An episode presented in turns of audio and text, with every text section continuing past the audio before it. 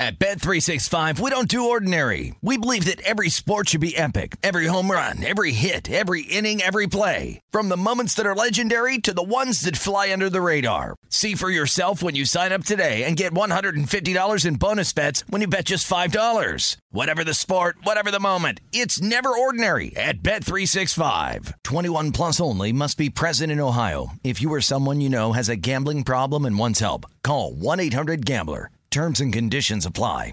Are you still searching for your perfect place to call home? Well, now is the time to buy at Fisher Homes. If you're looking to move in before the end of 2024, May could be your last opportunity to start building your dream home and close before the year's end. If you're hoping to move in even sooner, Fisher Homes also has homes that are move in ready and waiting for you, where you can start enjoying the benefits of homeownership even faster. Schedule your personal tour with a new home advisor today at FisherHomes.com and make this spring the season you find your perfect home sweet home. You know that feeling when you walk into your home, take a deep breath, and feel new? Well, that's what it's like to use Clorox Sentiva. Because Clorox Sentiva smells like coconut, cleans like Clorox, and feels like energy. It'll elevate any cleaning routine to not just clean, but also make every room smell like a tropical coconut getaway. Discover how Clorox Sentiva's powerful clean and refreshing scents can transform your space. Get yours in coconut or other fabulous scents at a nearby retail store.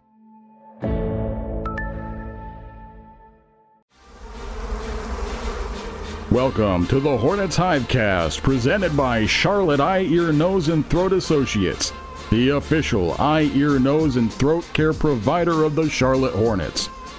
Here's your host, Sam Farber. Welcome to another edition of the Hornets Hivecast, your Hornets podcast with all the notes, quotes, and daily buzz around your favorite NBA team. I'm Sam Farber, and it is a pleasure and a privilege to have you with us here once again on the Hornets Hivecast brought to you by CEENTA, Charlotte Eye, Ear, Nose, and Throat Associates, the official eye, ear, nose, and throat care provider of the Charlotte Hornets. Off day for the Hornets on the floor, but never an off day here on the HHC. We've got a special conversation coming up for you with Hornets assistant coach Marlon Garnett. His first year on the Hornets staff. We'll talk about his journey in the game of basketball and through the NBA, as well as some of the great players he's played with and worked with. The latest and possibly greatest when it's all said and done could be LaMelo Ball. We'll talk to Coach Garnett about all of those topics. But first, we've got a little scoreboard watching to do. Last night, Charlotte got some help from the Milwaukee Bucks, who beat Brooklyn in overtime 120 to 119. Not so lucky with the result of the Hawks game. Cleveland went to Atlanta and got boat raced 131 to 107. It was not close. Now, the game was in Atlanta, and Atlanta has been the. Uh, very much superior home team of all three of these squads that are all neck and neck. And they're so close together that at the end of last night's games, Charlotte, Brooklyn, and Atlanta are now all tied at 40 and 37, which brings up an interesting question. What happens if there's a three way tie? Well, I'll tell you, the first applicable tiebreaker right now is combined head to head win percentage. At the moment, Charlotte is 4 and 3 versus the Nets and Hawks. Nets hold a 3 and 2 record against the Hornets and Hawks, and Atlanta is 2 and 4 against Brooklyn and Charlotte. So, it's win percentage, not total wins, which means Brooklyn currently holds the tiebreaker. But the Nets still have to play Atlanta one more time. The results of that one could loom large. If Brooklyn wins it, they are going to have the tiebreaker. They will be the eight seed in the upcoming play in tournament. But if the Hawks win it and Charlotte, Brooklyn, and Atlanta all end up tied in wins and losses. Come season's close, the Hornets would then have the best win percentage within the three. Charlotte would be four and three, Nets would be three and three, and Charlotte would move into the 7 8 game as the 8 seed with the best head to head win percentage of the three. Now, there are other tiebreakers that could end up applying between two teams, between three teams, but that's the cleanest one that's most applicable right now, and it's still complicated, so I'm not going to bother with the rest of it. Not much to watch for tonight. Uh, Toronto is in Orlando. If the Raptors win, then the Hornets cannot catch them. That would guarantee Charlotte can't climb out of a play in position and into the top six. Kind of known already, but that would indeed make it official. So, likelihood is Hornets Hawks, and Nets will all end up clustered come season's end, making each and every game even more important. By the way, that Atlanta Brooklyn game, it's on Saturday, same day the Hornets will be taking on the Philadelphia 76ers, and we'll, of course, have our preview podcast for that one for you tomorrow. Coming up next, that special conversation I teased earlier, Hornets assistant coach Marlon Garnett sits down with me after this quick break here on the Hornets Hivecast. Hornets fans, make sure you download the Hornets app this season for an enhanced game day experience. The Hornets app is your home for the game day digital program with all the information on your favorite team and giveaways every game day. You'll also find predictive games, mobile food ordering, and even a wallet for your NFTs. Download the Hornets app today.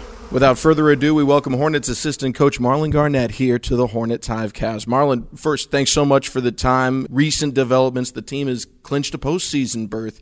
Obviously, your first year here, and so you should take all the credit that the team's on pace to go 500 for the first time in a while. But what, what does it mean? It's a long season, it's a grind to know that you're going to have the reward of at least an 83rd game. Yeah, I take I take none of the credit to be honest with you, but um, it, it's somewhat of a relief, you know, to start the season and you know you have a goal in mind and one of our goals was to make the playoffs. Obviously it's i don't want to say just to play in but um, it's the first steps for us you know reaching a goal of getting into the playoffs. And i think with the squad that we have once we you know get everyone healthy we got a pretty good shot to make a run. But first things first we got to continue finish the season on a strong note which i think we've been doing a really good job fate in our own hands and not worried about other teams you know, with our seeding. So we'll continue to approach these games one at a time, try to win as many of them as we can, and then we'll see where the cards are dealt and where we fall going into uh, the play-in.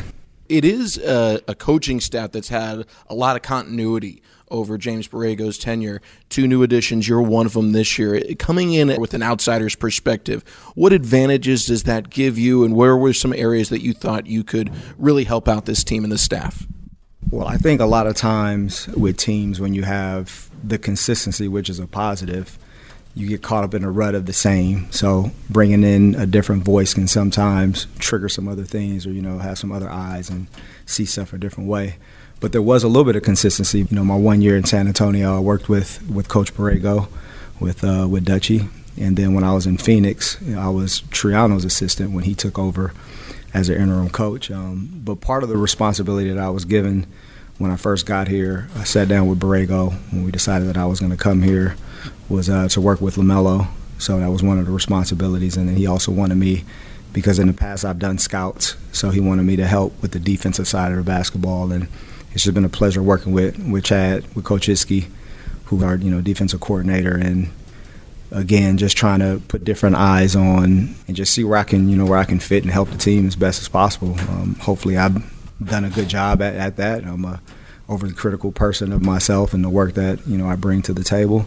I'm always trying to polish my craft. It was the same way when I was a player. So I'm just trying to get better, just like we're trying to get these guys better each and every day part of that role you mentioned working specifically with LaMelo Ball. Your previous stop, you were with the Atlanta Hawks. You worked, I'm sure, a lot with Trae Young. And I know there are two very, very different players in how they approach the game. But in your time in Atlanta, we saw Trae Young jump from being a really good individual player to being an all star, leading his team to the playoffs. And we've seen a similar move here for LaMelo. What is it about this time in their careers that you've been able to put some imprint on and help get them where they want to go?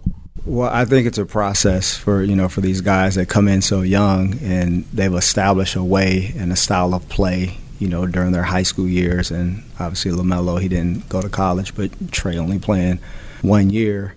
But when you come to a level like this, you know it's kind of a, a equal opportunity type of, of deal that you try to get them to buy into.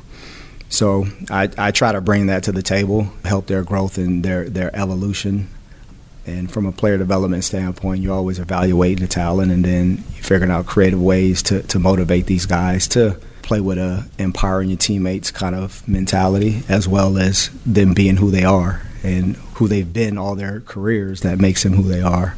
And then you you just try to develop develop them. You find areas where you can touch them. I use an analogy um, with some of these guys when they're as talented as they are it doesn't really matter in a sense who they who they work with. They're gonna they're gonna be good. They're already good, and they're gonna be good. So I, I look at the role that I have with them as you know they are already a, like a pretty young lady, and I just add the accessories. I add the bracelet, the watch, the, the earrings, or whatever, just to try to sharpen up and polish up what's already a, a, a product that's uh, you know great. It's been fun. I'm I'm just grateful to like here, I'm grateful to Coach Borrego entrusting me with the responsibility of you know working with Lamelo. Um, indebted and grateful to Coach Pierce when I was in Atlanta, allowing me, assigning me to Trae Young, and then Coach Earl Watson as well when I was in Phoenix uh, to be able to work with Devin Booker.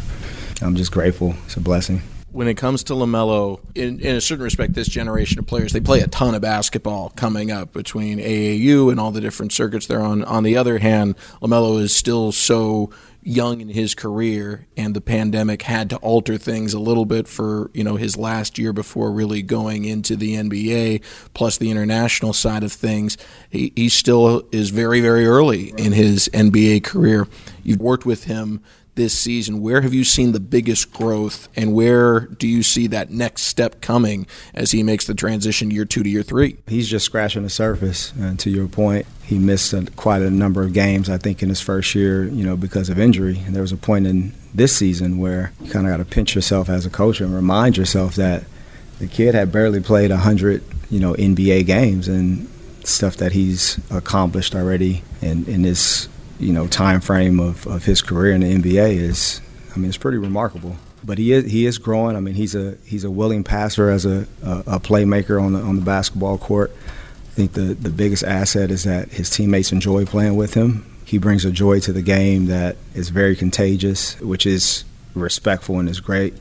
He has a short term memory, which is, is good. So, but he's just a he's just a joy to, to work with. He's a pleasant energy, magnetic, um, and just being around him is is fun. So his upside is, I mean, the sky is really the limit. I, I, see a lot of really great things.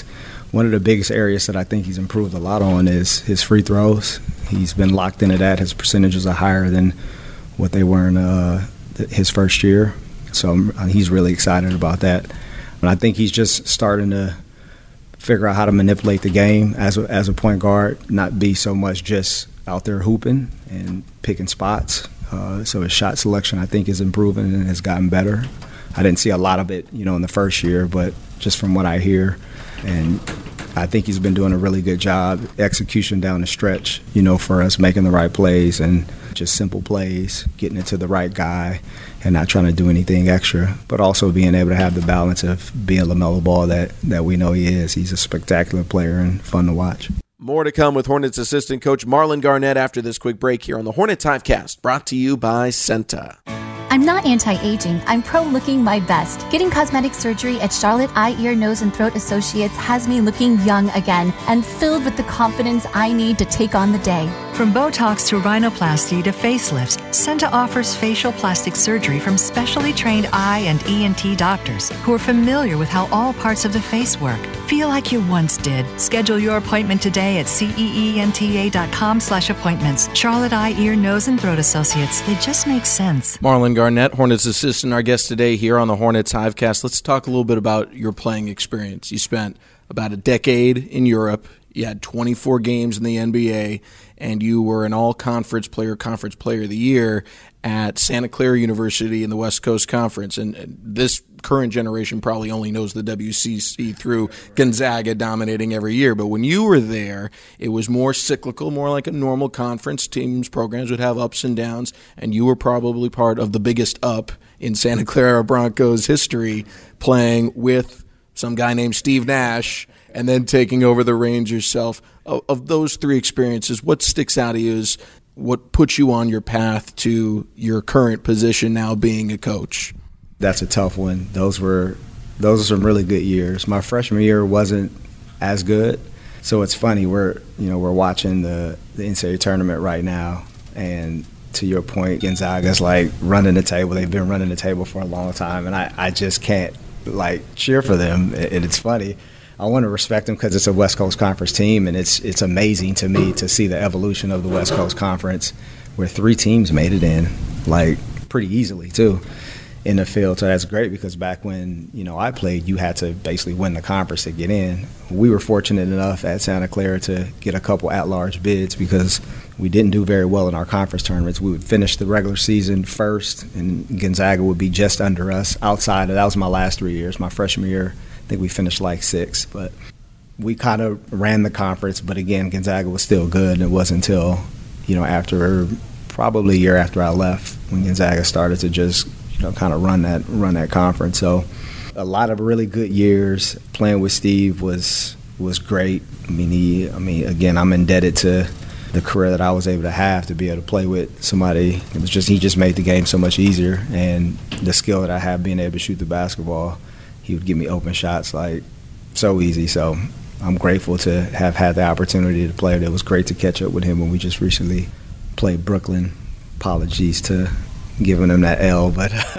Do you see LaMelo in Steve and Steve in LaMelo from playing, being on the floor with a, a point guard who's roughly the same age then that LaMelo is now?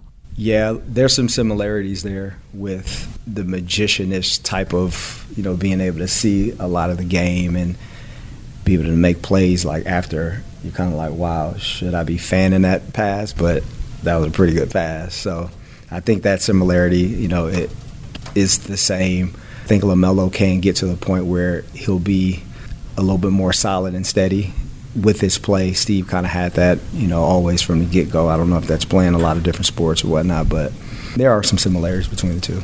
When your playing career was done, you go into coaching, and before you go to the NBA, you're a high school coach about 25 miles away from Charlotte. When you took that job, did you feel you were going to the NBA uh, as a next move? Was it maybe I'm going to be a high school coach for next couple decades? What, what was your thought process and what did you think of living in Charlotte then compared to now? It was always a mindset to get to the NBA, but when I took that job, you know, I wasn't sure. You know, I had always had dreams after my playing career of being a coach. It wasn't really so much the NBA, but having played in the NBA and – you know, having connections there. I finished my playing career overseas, and I was like, yeah, I, I want to be in the NBA. But I had already had roots in Charlotte. Um, moved from Los Angeles in 2007, still at the tail end of my playing career. So when the opportunity came up, it was actually to be the head basketball coach, and I was teaching PE and health for, for middle school, sixth graders. And I didn't know. I was a little bit apprehensive about that part of it. Obviously, I was excited about, you know, being able to coach the basketball team. So I just kind of went through the process as if, you know, I was going to be this high school teacher because I actually enjoyed it. I had had a good time after the first year, and I was going into the second year. You know, with the team, the team had improved from years years prior. It's a small charter 1A school, so not a whole lot of talent, but a bunch of kids who had you know run through a wall and played hard, and they had a couple losing seasons where they didn't even win a game. And in the first year, we were like seven and 13, so big improvement, but still, from a competitor standpoint, I was hoping to, to be a little bit better than that. But to answer your question, going into that, that second year, I actually took the praxis test to get my teacher's credentials. Cause, so I was kind of just taking the steps to be, you know, high school, see how this thing pans out. And then an opportunity with the San Antonio Spurs came up. Um, it was one that I couldn't really turn down because, you know, it was always in the back of my mind to become a, an NBA coach. So here we are now. It all worked out, and I'm just continuing to pound the pavement and just polishing my craft and just trying to get better every day. And we'll see where this takes me. I'm sure some of those kids are still hitting you up for tickets or advice or something. Not so much tickets, but it's funny. There there were a couple kids that showed up to one of the, one of the kids that I worked with. His dad was at a game, and then the kid actually ended up being at the next game. And I get texts every once in a while, and I actually got one recently on Christmas. One of the kids who I connected really well with, and you know he was having some challenges and whatnot, and you know you always try to sow seeds of you know positive vibes and whatnot, and you just never know how they they pan out. But reading the text, you can tell that it harvested into something that was positive, and it kind of got me emotional during Christmas time, but it was a good emotional. So yeah, I do get those texts every once in a while, but think they've been pretty good. We're not trying to hit me up with tickets. Special thing to at least have those relationships still. Coming down the home stretch now, heading into April. February was a very difficult month, a lot of losses. March was a tremendous month, a lot of wins.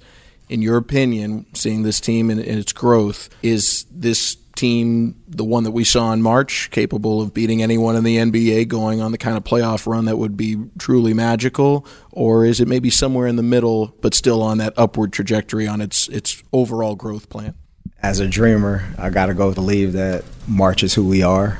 And again, back to the point of, you know, with a healthy squad, hopefully we get Gordon back here. I mean, I think we can compete with, with anybody. I mean, we you look at some of the games that we've won, some of the big team, big wins that we've had. I think in that setting and on that stage, you know, those guys will be ready to step up. And I think it's going to be really good for these young guys to at least taste it for the first time and build from that, you know, for years to come. So, first things first, you know, we got to continue to finish this regular season strong and hopefully go into this play in or I mean who knows play playoffs. Again, as a dreamer, you want to believe that a miracle can happen, and we can go into it full bore, fully equipped with you know our whole roster, and you know let's toss it up and see where we land. Well, no matter what, it's it's been a special season, one of improvement, first season above 500 potentially since 2016, and proportional amount of credit to you as a new addition to the staff. To that, to that, it's such a great staff to to work with and work for everybody, we connect really well. I mean, it's hard to to really explain kind of the, the dynamic that we we have and. Coach Borrego's just been he's been phenomenal. It's not an easy job. Sitting in that seat is is very difficult. I've never sat in the seat, but you can just see it. I've seen close friends, you know, working with Lloyd and um, Coach Triano, and it, it, just isn't easy. It's not an easy job, and I think he's he's done it with flying colors. And you know, I'm just grateful that he trusts me enough to, to do what I do, and I'm just here to support him as best as possible, and hopefully we can continue to push this thing, push the envelope on it. And to your point, every year that JB has been with Charlotte, they've exceeded the national preseason expectations. So there you go. So he, he's uh, he's been a tremendous coach and a good eye for talent as well. Coach Garnett, thanks so much for the time and good luck here on the stretch run. Not a problem. Appreciate it. That's going to do it for this edition of the HHC. Tomorrow it'll be a preview edition of the Hornets Hivecast. We will get you ready for Hornets versus 76ers. Big day of basketball when it comes to the Queen City and the great state of North Carolina between the Final Four, Hornets Sixers, and a game that could influence things down in Atlanta as well between the Hawks and Nets. And of course, we'll have it all covered for you on tomorrow's edition of the Hornets Hivecast. Till then, for our guest today, Hornets assistant Marlon Garnett, our producer Rob Longo, and everyone here, I'm Sam Farber saying it's been a pleasure and a privilege having you along, and we'll talk to you next time right here on the Hornets Hivecast. Thank you for listening to the Hornets Hivecast, brought to you by CEENTA, the official eye, ear, nose, and throat care provider of the Charlotte Hornets. For more coverage, visit hornets.com.